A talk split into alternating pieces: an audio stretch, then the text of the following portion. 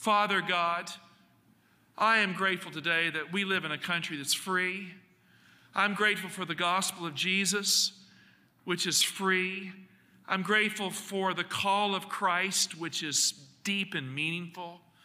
And I'm thankful for the forgiveness of my sins on the cross of Calvary. So, Lord, I ask you right now to help us as a church to grow. We don't want to have a righteousness based on rags at the time of the end. We want a righteousness based on what Jesus did for us at the cross, and a righteousness that takes the virtue of the cross, that takes the victory of the cross, and puts it in our lives every day from morning to night so that we live in the righteousness of Jesus Christ. But Father, may we never forget that we are accepted in the beloved by what has been done for us in history. And Lord, may that truth sustain your people, hold them as we open the Word of God and we seek wisdom from Peter. Peter's pride. In Jesus' name, amen. George Washington is the father of our country.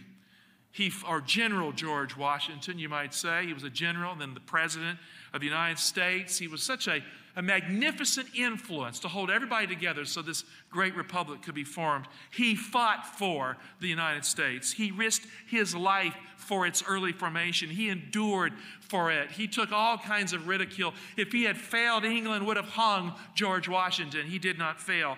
And he fathered this nation he fathered it and he fathered others as the mentors of brilliant men who put together our Constitution, our financial system, and others. There's nothing on earth in the political realm as noble and brilliant as the United States Constitution. I'm not saying that because I'm American. I'm saying that because I'm a student of political philosophy and history. It is unique in the history of the world.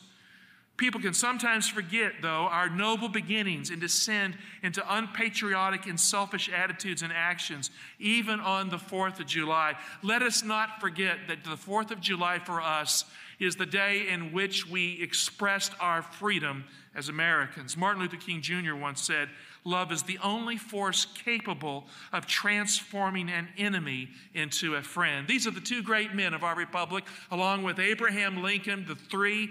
I, I see their faces together. The great respect that Martin Luther King Jr. had for George Washington was evident in his struggle to preserve the principles of our Constitution in the Civil Rights Movement. Perhaps he got the idea from George Washington who admired, along with uh, the other founding fathers, this country.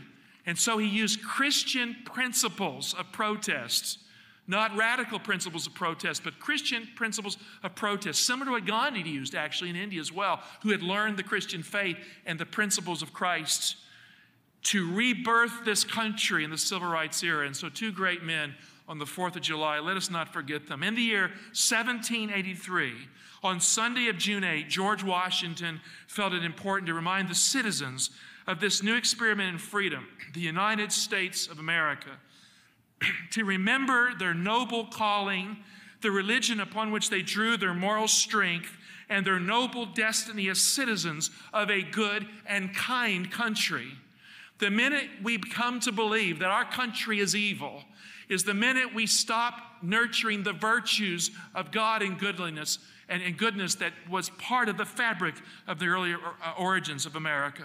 George Washington wrote these words I now make it my earnest prayer that God would have you and the state over which you preside in his holy protection, that he would incline the hearts of the citizens to cultivate a spirit of subordination and obedience to government, to entertain a brotherly affection and love for one another, for their fellow citizens of the United States at large and particularly for the brethren who have served in the field. And finally, that he would most graciously be pleased to dispose us all to do justice, to love mercy, and to demean ourselves with that charity, humility, and pacific temper of mind, which were the, characteristic, which were the characteristics of the divine author of our blessed religion and without an humble imitation of whose example in these things we can never hope to be a happy nation. Amazing circular he sent out in the year 1783. He was giving a gentle prod to a baby country to help its citizens remember that we're all Americans with a noble calling to pursue virtue and peace in the world, so we should love each other and live as free brethren in a free country. Our Christian Constitution, I say our Christian Constitution because the Constitution of the United States was not possible without the Judeo Christian background, the mentality that gave us the, the, the, concepts of freedom, of individual worth. This came from Christianity and it was put right into the Constitution of the United States. Our Christian Constitution raised up a country that saved the world during World War I that saved the world during World War II and that prevented the evil specter of global communism from taking control of planet Earth in the aftermath of World War II. Adolf Hitler was a fascist and he was enamored with the occult. He was not a practical believer in anything. And he led Germany to kill six million Jews in World War II. And, he, and close to 13 to 14 million other people died because of Nazi Germany under Adolf Hitler. I despise racism and what it has done to this country and to this world. And we can see its marks in Adolf Hitler. But according to the Wall Street Journal, as of yesterday, July 30, 2020, 100 years of communism has brought 100 million deaths to planet Earth. It's just as it's just as bad or worse than fascist Germany. So we don't need these philosophies of the world. We don't need to act like fascist, uh, racist, and we don't need to act like communist progressives who want to transform the Christian culture and impose a death ideology. It'd be a good thing for us to remember that little, that little circular sent out by George Washington today on July 4. Like George Washington, the Apostle Peter wa- wanted to remind the citizens of the Christian church to remember their noble calling, the religion upon which they drew their strength, and their noble destiny as citizens of a good and kind country that is the kingdom of God. You know, I'm reminded in this circular of the words of Peter. So let's go back to 2 Peter 3, verse 1, and let's look at the circular, the second epistle of Peter that was sent out to the Christian church in a similar fashion to George Washington's circular. This is now, he writes, the second letter that I have written to you, beloved. And in both of them, I have aroused your sincere mind by way of reminder that you should remember the predictions of the holy prophets and the commandments of the Lord and Savior through your apostles. This second epistle of Peter is Peter's prod. That's what it really is. A prod, if you look it up in the dictionary, a prod can mean to poke, but it can also mean to provide a gentle reminder. Peter wasn't poking at anyone, but he was trying to remind the Christian church of what really matters. Peter was concerned that the church would forget the wise words of the prophets and the commandment of the apostles that came through Jesus Christ. See, we can hear truth, we can understand what God is saying, and then we can disconnect with it by neglecting our lives to the degree that we fail to live the Christian faith. In one verse in the Greek, Peter's saying, I am trying literally to wake you up to remember these things. So the church had fallen asleep. It had lost the ideals of the early apostolic religion, and Peter was dying. The apostles were quickly fading. Paul had already been beheaded by Nero, and he says, Look, it matters where we came from. It matters what our origins are. It matters what the ideals of the Christian faith are about.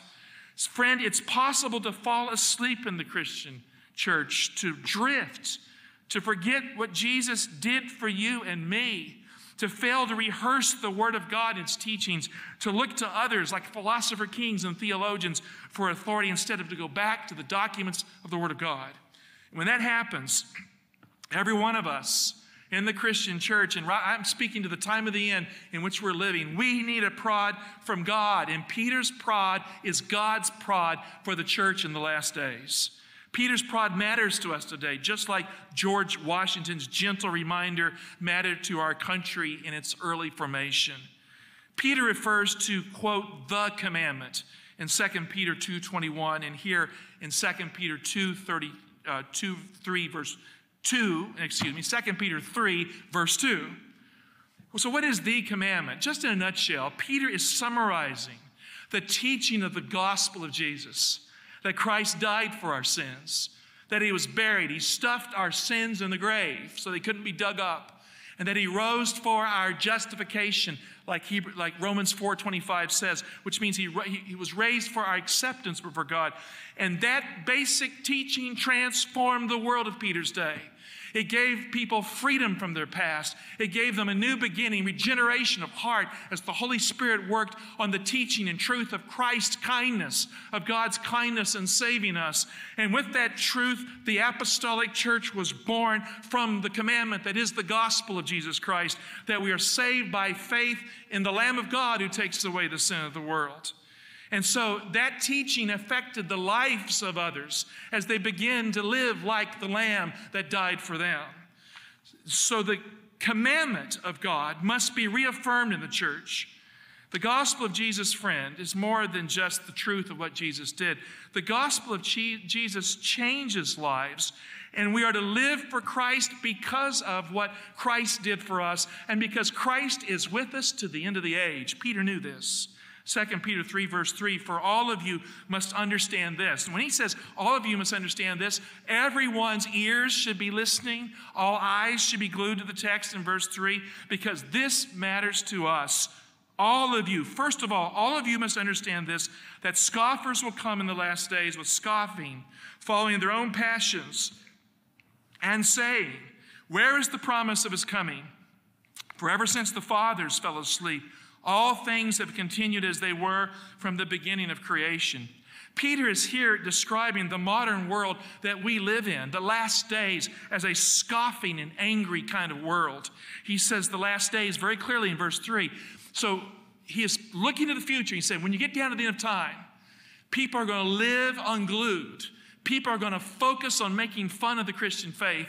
People are going to go after the truths that the apostles in Christ have given. And he uses the term the last days. He takes it right out of the book of Daniel. Daniel 12, 4, you've read the verse before. Shut up the words, seal the book to the time of the end.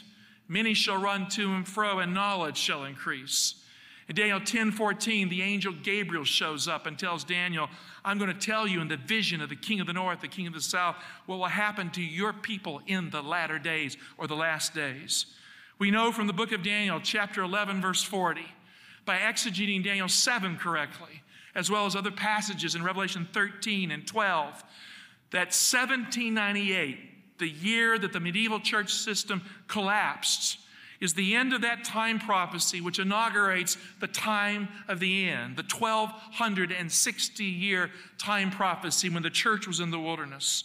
So, the French Revolution, its attack upon the medieval church state order in 1798, brought us into the era of modern nations.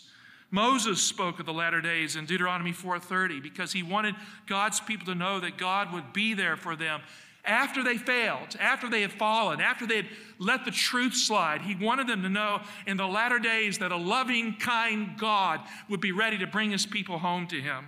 Deuteronomy 4:30 when you are in tribulation and all these things come upon you in the latter days, you will return to the Lord your God and obey his voice and here's why for the Lord your God is a merciful God.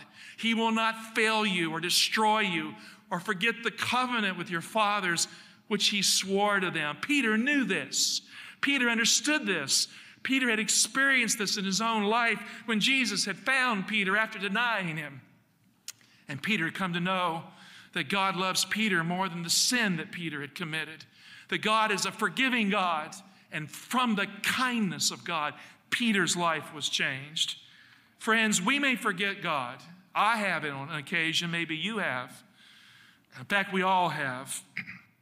We very effectively, at times in our lives, have forgotten God. And yet, God does not forget his people for one single day, not one. Here, Peter is calling on the church that is God's people. That's us. To remember the truth that we will need in the latter days to continue being God's people, to be able to surmount the tribulation of the latter days. It is God's mercy, it's God's kindness that carries us through life. Friend, if you really mess up in your life, or you remember something in the distant past where you did, and that's all you can interact with, then you're going to fail. But you put beside it and you put on it the blood of Jesus Christ, what he has done for you, the love of Christ that looked into the eyes of Peter and loved him enough so that Peter could not go out and hang himself like Judas did. The love of Christ that sought Peter out on resurrection morning. The love of Christ that restored Peter on the Sea of Tiberias. the love of Christ that loves you just like that. Friends, you can overcome any tribulation by the mercy of God in your life. Peter himself wasn't living the latter days, but we are. So Peter wrote for his time in a way, but more so for our time in the last days. Thus, Peter's prod is for us. It's prophecy. It's, it's, it's to be used with the book of Daniel to better understand the times in which we're living. 2 Peter 3, verse 3.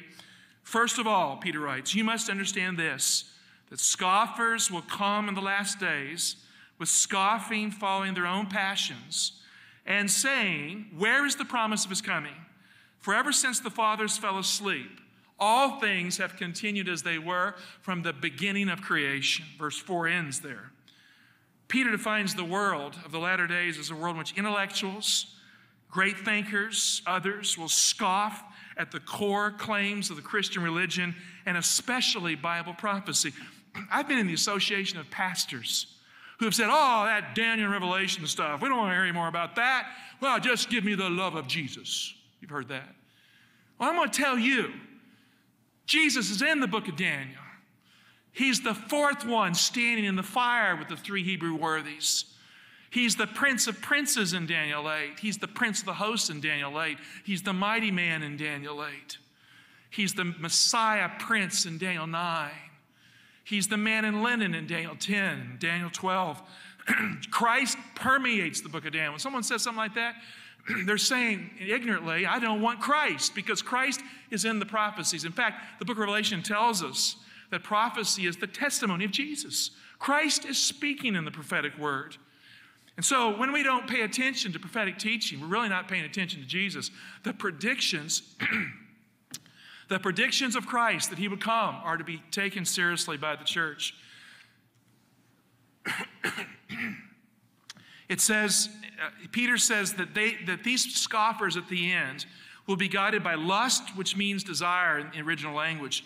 They may act like they are pure thinkers and intellectuals. They may clothe their skepticism with philosophy that seems enlightened and complicated ideas that seem profound. But Peter says, that they are really motivated by evil desire.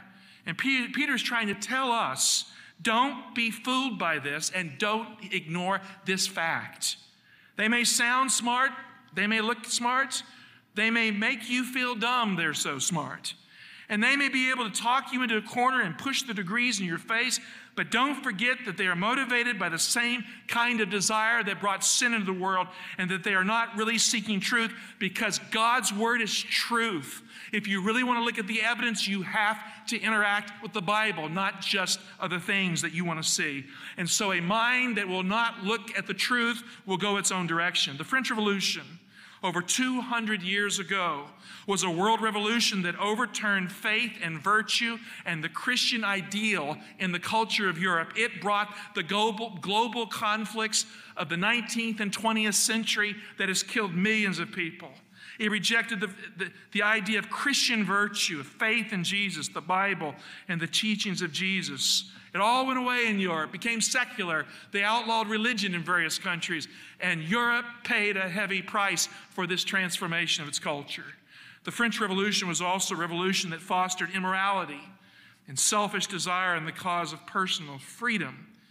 Immor- in fact, if you ever get a chance, you should read two books side by side. You should read Rousseau's, Jean Jacques Rousseau's, The Social Contract, or, and then you should read uh, the second treatise on government.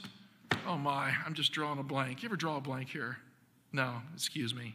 John Locke's second treatise on government. Anyone who takes a course in political history has to read these along with Leviathan and Thomas Paine's Rights of Man. But these two books should be read side by side because John Locke's treatise on government was used by Jefferson to draft our Declaration of Independence. It influenced the Constitution of the United States.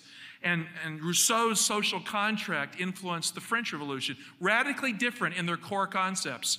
In the French Revolution ideal based on Rousseau, it's the group that matters. You can do anything to the individual for the sake of the social contract, the group. But in John Locke's second treatise, using Christian biblical principles, The king himself cannot violate your fundamental liberties because your fundamental liberties don't come from the king, they come from God and the Word of God, and you are a person of worth in the eyes of a holy God. And that's the principle that was the undergirding foundation of the Bill of Rights and other things that we hold sacred in our Constitution. And so you should read those two. The French Revolution was all about me, my rights, but group rights not about the individual who can be sacrificed. And thus they did. They killed thousands of people for the sake of the revolution without judicial process or anything else. Viva la revolution. Do what you want. It's right. Immorality is a fundamental freedom, it's a human destiny, a right. And thus they messed up the culture of Europe. Uh, Edmund Burke wrote against this when the French Revolution was devastating Europe, he says, What has happened in France should shock the world. And it did. And as a result, Bible societies sprang up. Missionaries began to take the gospel to the furthest corners of the earth because they were scared to death of what was happening in France.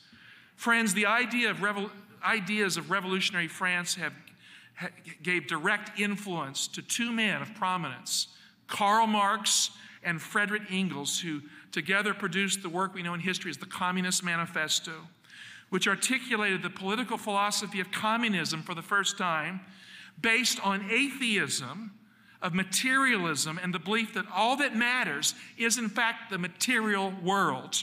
There's only so many resources that we can use. So you can't create wealth. You can't create things like the, like the, like the reformers had taught. You can only use what you have.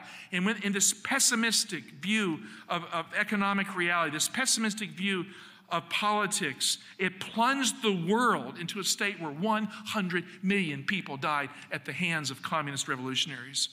Any group of scoffers, intellectuals, scientists, philosopher kings, theologians, or politicians in the church or outside of the church who hold this atheistic philosophy are disobedient to the gospel of Jesus and the commandment of Jesus to the apostles.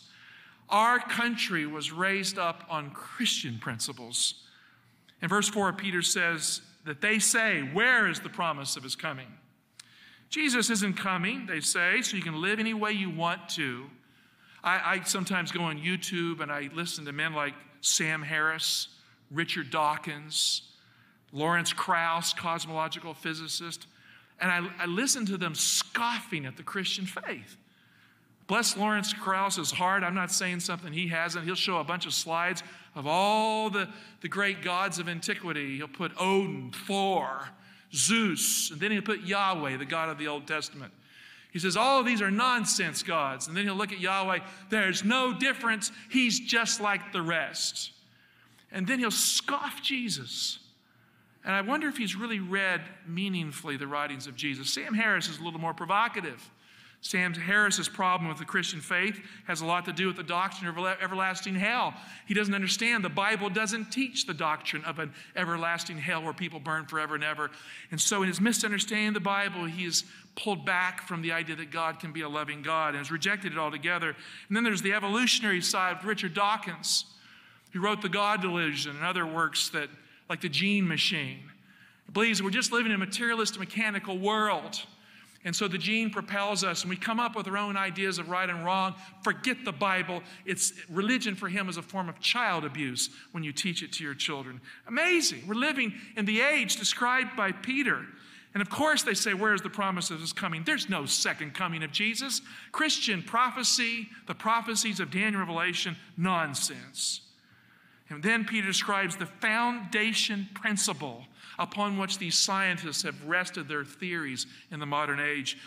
Scientific revolution occurred after Sir Isaac Newton, who was the great monotheist, great committed Christian, who knew his Bible, who studied Daniel and Revelation, who wrote about these books. I have studied his writings. It was followed by Enlightenment forces of atheism that tried to hijack the scientific discoveries of Newton and others who were committed Christian men. I mean, we have motors in our, in our cars, we have lights above us because of, of Faraday, who was a committed Christian who discovered the principles of electromagnetism. Einstein was not a committed Christian, but he followed the great discoveries of these men without them, Einstein would have discovered nothing. And so we are living because of Christian men, the discoveries of the Christian faith that gave us the foundations of modern science, but it was hijacked by atheistic secular worldview. And the foundation principle of modern science is called the uniformitarian principle. It's the basis of atheistic science. And Peter says, he articulates it perfectly For since the fathers fell asleep, all things continue as they were from the beginning of the creation. That is the core principle of skepticism in the scientific world. It's called uniformitarianism. It's also known as the doctrine of uniformity or the uniformitarian principle. It's the assumption that the same natural laws that processes and processes that operate in our present scientific observations have always operated in the universe in the past and apply everywhere in the universe the same way. That's an assumption. Peter is challenging that assumption because that assumption means God cannot intervene in history, that God cannot come and make a difference, that God cannot judge the world. Modern scientific skeptics would have you believe that if things are stable today, it's because change is slow, gradual, and nothing is going to break in like a crisis to end it all. It's amazing how in modern science they're talking about the dinosaurs being killed by a meteorite. They've located the place where that meteorite hit. It's in the Yucatan Peninsula and that it's called the crater of doom.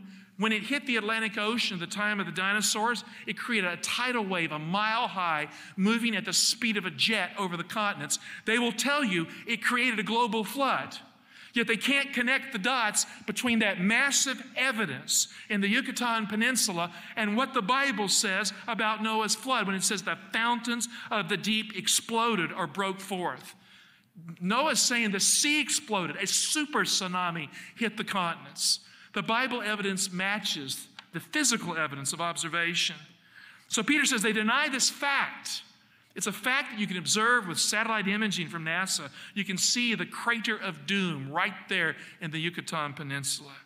Peter says there's only one problem with the uniformitarian principle denies the facts of history that a global flood really happened on planet Earth. He says these scoffers choose to be ignorant of the facts of history and geology that God intervened in divine judgment in the past. Verse 5, he says they deliberately ignored this fact that by the word of God, heavens existed long ago, and an earth formed out of water and by means of water, verse 6, through which the world that then existence existed was deluged and water with water and perished. Sometimes we fail to read the Bible right as Christians. Sometimes we think we know so much about the Bible, we don't listen well to the Bible as it informs us about scientific principles and facts that would guide us in our discovery. Friend, the Bible doesn't claim the universe was created 6,000 years ago. I've heard a lot of people say, well, you know, the universe was created 6,000 years ago. The Bible doesn't teach that. Peter says the universe here, the heavens existed long ago. They're ancient. He's getting this from Genesis 1 1. In the beginning, God created the heavens and the earth. He's not talking about the earth right away, the heavens, way back. It existed long ago, he says, and the earth then was formed out of water. Wait a second. There was water here when the earth was formed. You go to Genesis 1, 2, and 6, and the Spirit of God was moving over the face of the waters. That means this planet was terraformed. Something was out there, a water void.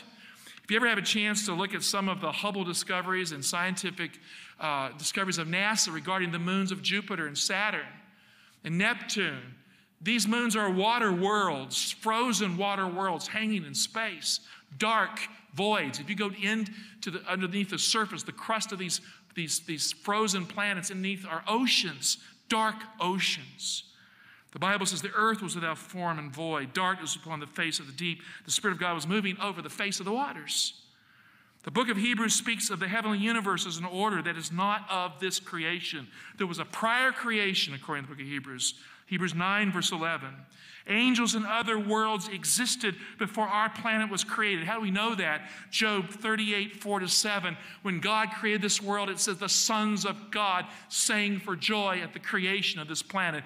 Extraterrestrial beings observed the creation of this world by Jesus Christ, the commander of the hosts of heaven.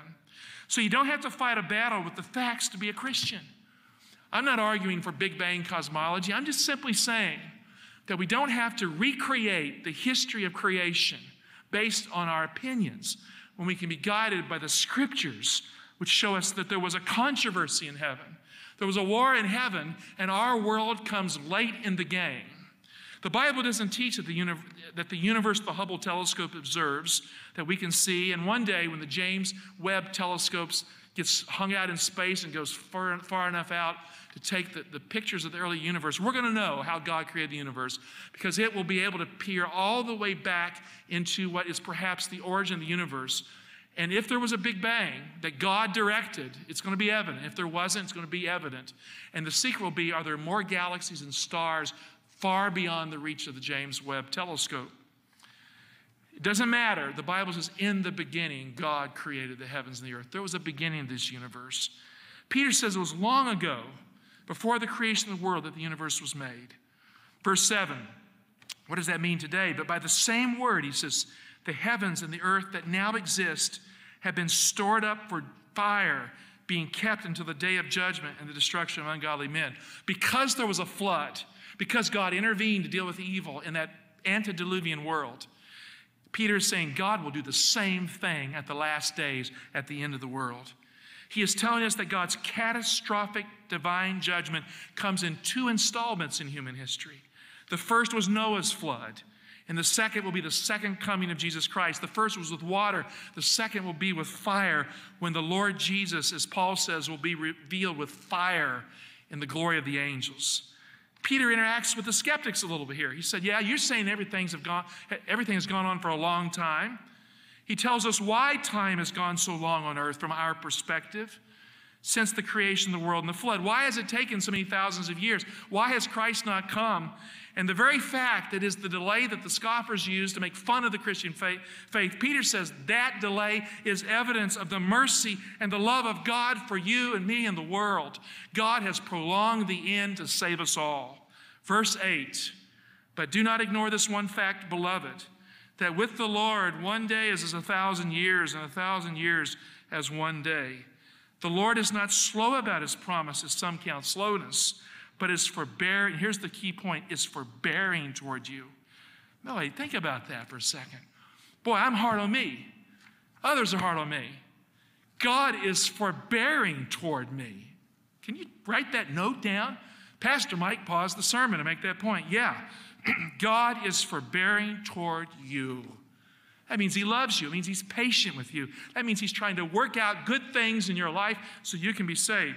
And here's His motivation not wishing that any should perish, but that all should reach repentance. There goes predestination, the idea that God predestines some to be lost and some to be saved, and He only loves the elect. Nonsense.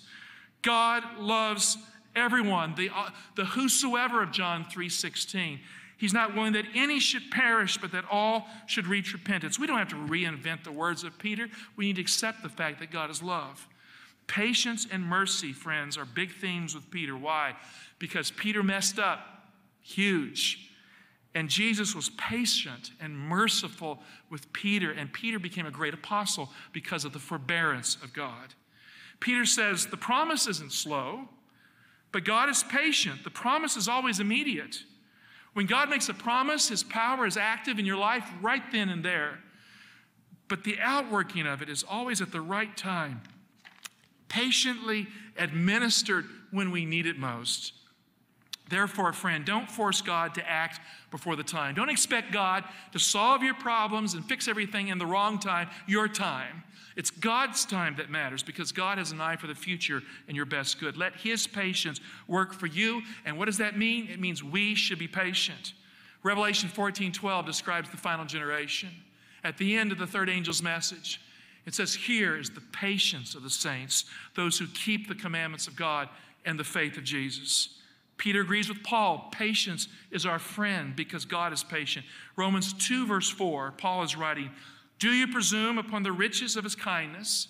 So, how, what is God rich in? You know, he has all the, the planets in the universe, he has galaxies, he has all the gold. There are whole asteroids out there in in our solar system that are full of precious metals. If you could just get a piece of that asteroid, you would you'd be the richest person in the history of the world. God owns all of that. And so Paul is saying, Do you presume upon the riches of what? not gold, silver, his kindness. God is rich in kindness and forbearance and patience, he says. Do you not know that God's kindness is meant to lead you to repentance? That is the primary characteristic of God's character, to be redundant. God is kind, forbearing, and patient. So we should value those principles in our lives and our interaction with others. What does that mean? It means that God knows how bad we have all behaved at some point or another in our lives. He's aware of it. He was there through the, His Holy Spirit. Angel watchers probably could tell him also. Every misdeed you've ever done, He knows about it. And He could have acted suddenly when you sinned and destroyed you. If justice is all it's about, that's what He would have done. But guess what? He is rich in kindness, forbearance, and patience. God is merciful, and for this reason, God has carried sin for centuries, millennia. He's put up with it so men and women can be awakened by the Holy Spirit, can know the love of God in Jesus, and be saved by His mercy. James tells us that the principle, the core principle of the Ten Commandments that will be operative in the judgment is mercy. So God wants us to be merciful with others because God in Jesus was merciful to us. When you mess up, by the way, I'll take a vote. Has anybody here messed up? What about last week? Don't be specific, just general. Okay, I'll raise my hand. My hand goes up. When you mess up, and Paul says in Romans 7, that's a real problem with Christians. He himself, he says, I tend to mess up. When you mess up, take it to heart that God has been merciful to you and that it hurts God to not destroy evil, but He loves you enough to endure the pain of the process that will fix you up and restore you into His image. He is patient. And so God waits to act at the right time because of His mercy and patience. 2 Peter 3, verse 10 But the day of the Lord will come like a thief. Now, this is not a secret rapture. If it was a secret rapture, it'd be quiet. No one would know the difference. It'd happen. You have to figure it out months, days later. He doesn't say that. The day of the Lord will come like a thief, and then the heavens will pass away. And notice the description with a loud voice. The elements will be dissolved with fire, and the earth and the works that are upon it will be burned up.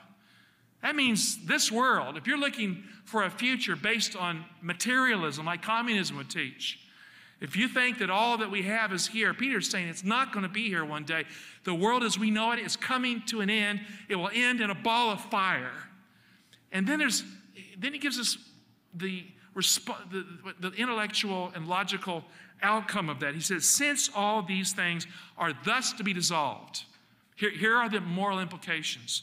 What sort of persons ought you to be in lives of holiness and godliness? So get off this idea that what you have matters. Get off the idea that materialism is the basis of life in the future. And Peter's saying it isn't the basis of anything.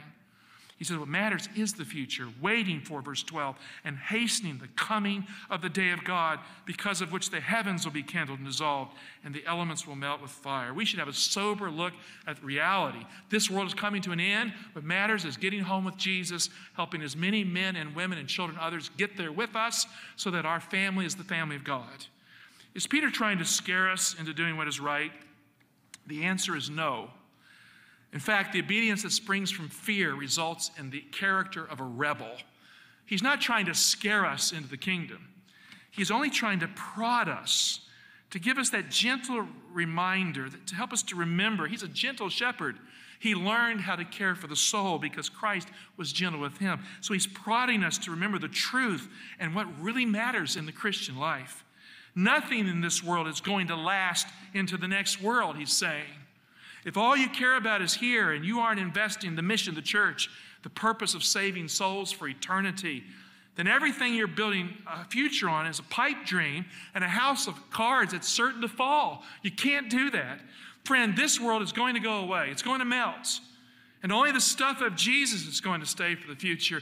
So, where do we find the riches of God? and the kindness of Jesus Christ, in our relationship with Jesus Christ.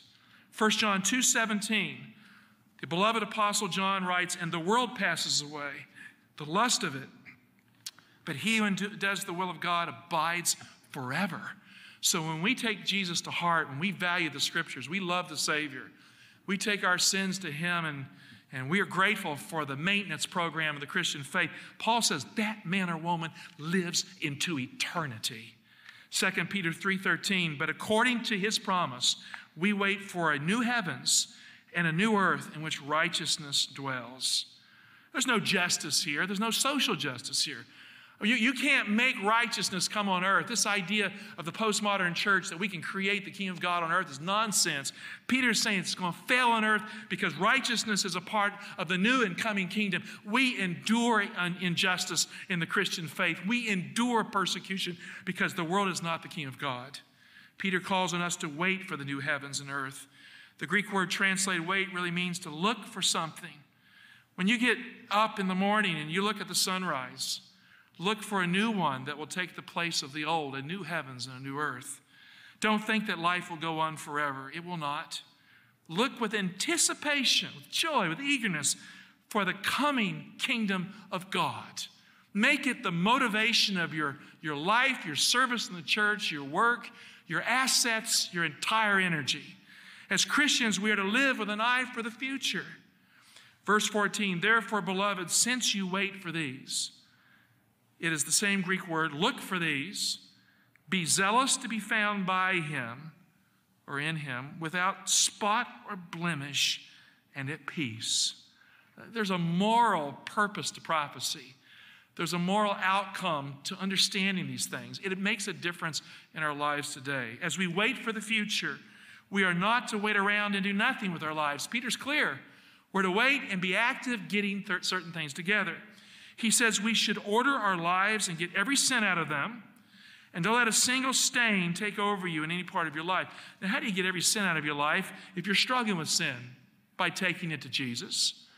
If you look, if you're struggling with sin for years, you take it to Jesus every day of your life. You're a Christian, you're saved by faith. God will give you victory over those sins, but not necessarily in the way you think, in the time you think. There have been certain things that every one of us has struggled with for years other things we were delivered from in a moment. Why do we have to go in these long struggles with God? Because we learn to trust God. We learn to value His kindness and mercy in the struggle. He could have taken your sinful nature away from you when you were baptized. He didn't do it so that you would never have confidence in you. And never forget that angel perfection did not prevent Lucifer from sinning. So if God had suddenly souped you up and made you perfect like an angel, it wouldn't prevent you from sinning because that which keeps us for eternity is a relationship with God. And we view the cross, we view the sacrifice of love on the cross, and we come to understand that our only hope is Jesus and his Father and the Christ who is hanging on that cross. That person lives into eternity. So God isn't calling you. Peter says, in fact, be at peace. And what does that mean? Friend, God isn't calling on you to be at war with Him. He isn't calling on you to be at war in your own mind with yourself. He's not calling on you to be at war with others. He says, Be at peace. Romans 5 1 is one of the great verses in the writings of Paul. Talks about what happens because of Christ's resurrection, Romans 4 25, where it says that Christ was raised for our justification, which means for our legal acquittal he was raised so that we could be declared not guilty before a righteous God, even though we have messed up in life.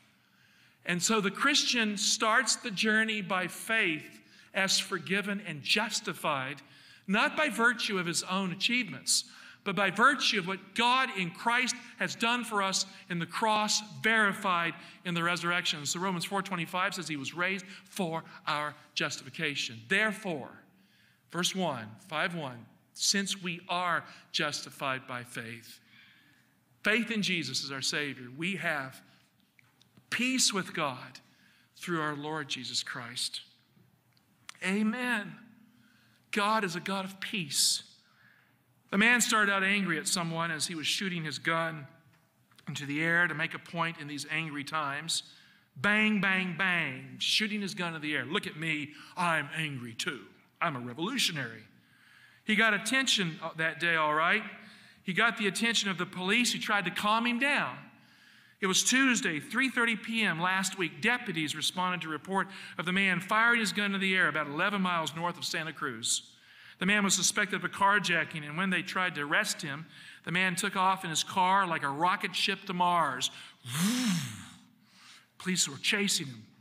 I always get scared of these high, excuse me, I always get scared of these high speed car chases because somebody can get killed. Police car hits someone, someone else. he was driving away from the police at speeds of over 100 miles an hour going south towards Santa Cruz to the sea. And so they had a decision to make what to do, and they decided to just slow down and let him go. They didn't want anyone to get killed. Very responsible action on the part of the police. Fueled by his rage, though, in the race to the sea, he was on his angry journey to make a point. At over 100 miles an hour, this angry man drove his tired car off the cliff into the air, into the Pacific Ocean, free until he fell into the sea. In the spray and the foam of the sea, the car landed softly on the water and the waves. Stunned, but very much alive, the man climbed out of his car to greet the friendly faces of the police who had let him go. Now they gently arrested him. They checked him in to the local hospital to make sure he was okay, and then they booked him for some pretty serious crimes. Last Tuesday, this angry man learned the hard way that he must be at peace. I wish he had read George Washington's circular and applied it to his life and heart. Maybe he would have had a different attitude. Peter says, Be at peace. Let the gospel work for you in life. Accept God's forgiveness and be easy on yourself. Be easy on others because of Jesus. Stop fighting with what is right in your life and give in to the good that is God in your life. Pursue the pure and the righteous things of a sanctified life. Be at peace, Peter says. Friends, that means you can't solve every injustice in the world by talking up, taking up some cause and getting violent and becoming a revolutionary to show the world how angry you are. That does not change the world. That is not what Martin Luther King Jr. did. While he was angry, he was self controlled. And his protest was of the kind and character that was, that was part and parcel of the Christian faith. God's people are the people of the cross who, who pursue peace in the earth by reflecting his character in the earth. The church is, is, is the theater of God's grace, the center of his peace. Martin Luther King Jr. got it right. Love is the only force capable of transforming an enemy into a friend. So, how did God make peace with an angry world that betrayed him and that rebelled against him by following Satan? How did he do it? How did God make peace with us and our rebel planet? I don't ever get tired of this verse that you see on your screen because it's the truth of how God did it. For God so loved the world that he gave his only Son, that whoever believes in him should not perish but have eternal life. That's what motivated God. Galatians 1:20 says God made peace with sinners by the blood of the cross.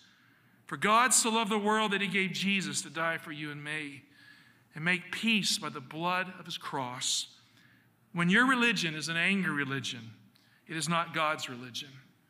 When your cause is an angry cause, it is not the cause of God. If love is not the cause, the love of Jesus. God loved the world with all its diversity, and Jesus died for everyone on the cross. That is our peace. There is no place for any kind of racism in the church from any side because God made peace reign in the church by the blood of the cross. They, they can fight out there in the world over this thing and that. They can say my rights were violated.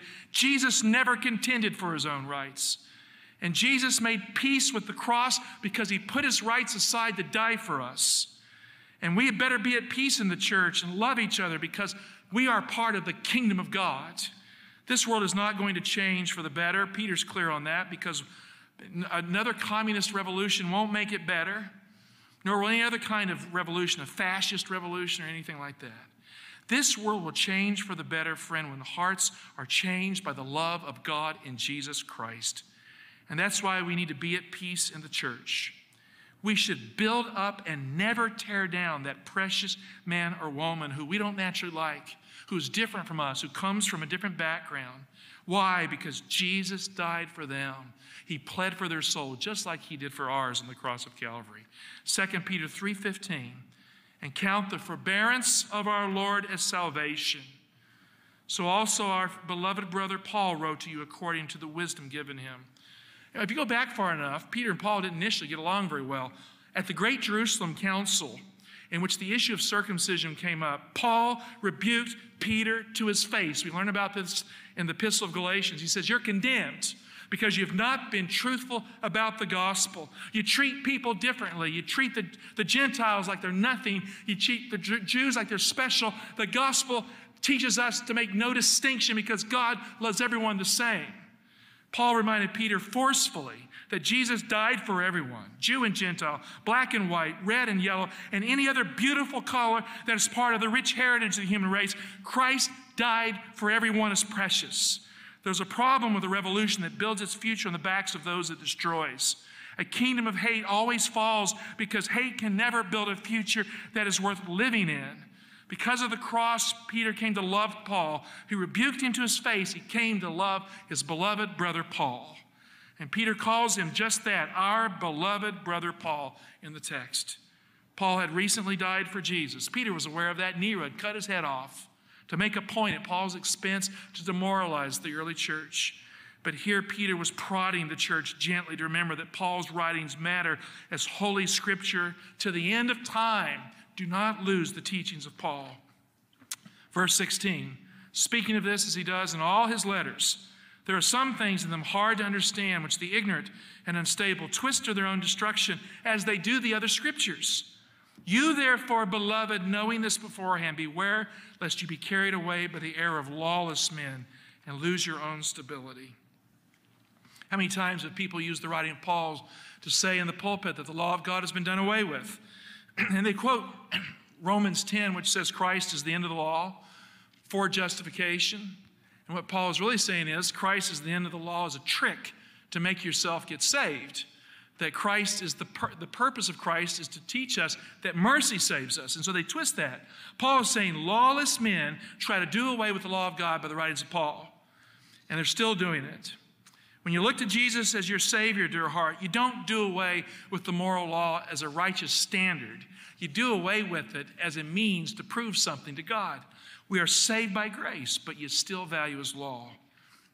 Verse 18, Peter continues, but grow in the grace and the knowledge of our Lord and Savior Jesus Christ. That's how we change. To him be the glory both now and to the day of eternity. Amen. That's how he ends his book with the grace and the knowledge of our Lord and Savior Jesus Christ. Focus on him, not you. To him be the glory both now and the day of eternity. Peter's prod is worth listening to in these last days. Why? Because Peter's trying to tell us to remember God's word, bank on his mercy, his riches and kindness and mercy and patience, bank on them, and let the gospel of peace make you a changed person. Be at peace, grow in grace, and be at peace with the God of glory. As you come to know God in Christ, as you come to know his character, it will change you. And one day we will all be like him, and we will grow forever and ever and ever in the presence of the one who is so beautiful, our Father God and his Son, Jesus Christ. This is Peter's pride. Peter's pride. Thank you, Peter, for the reminder that we all need at the last, in the last days. Thank you, Peter. Thank you, Lord God and Jesus, for giving us in the Holy Scripture Peter's pride. May we take it to heart. God bless you. What if you could have a career where the opportunities are as vast as our nation, where it's not about mission statements, but a shared mission. At U.S. Customs and Border Protection, we go beyond to protect more than borders from ship to shore, air to ground, cities to local communities. CBP agents and officers are keeping people safe. Join U.S. Customs and Border Protection and go beyond for something far greater than yourself. Learn more at cbp.gov/careers.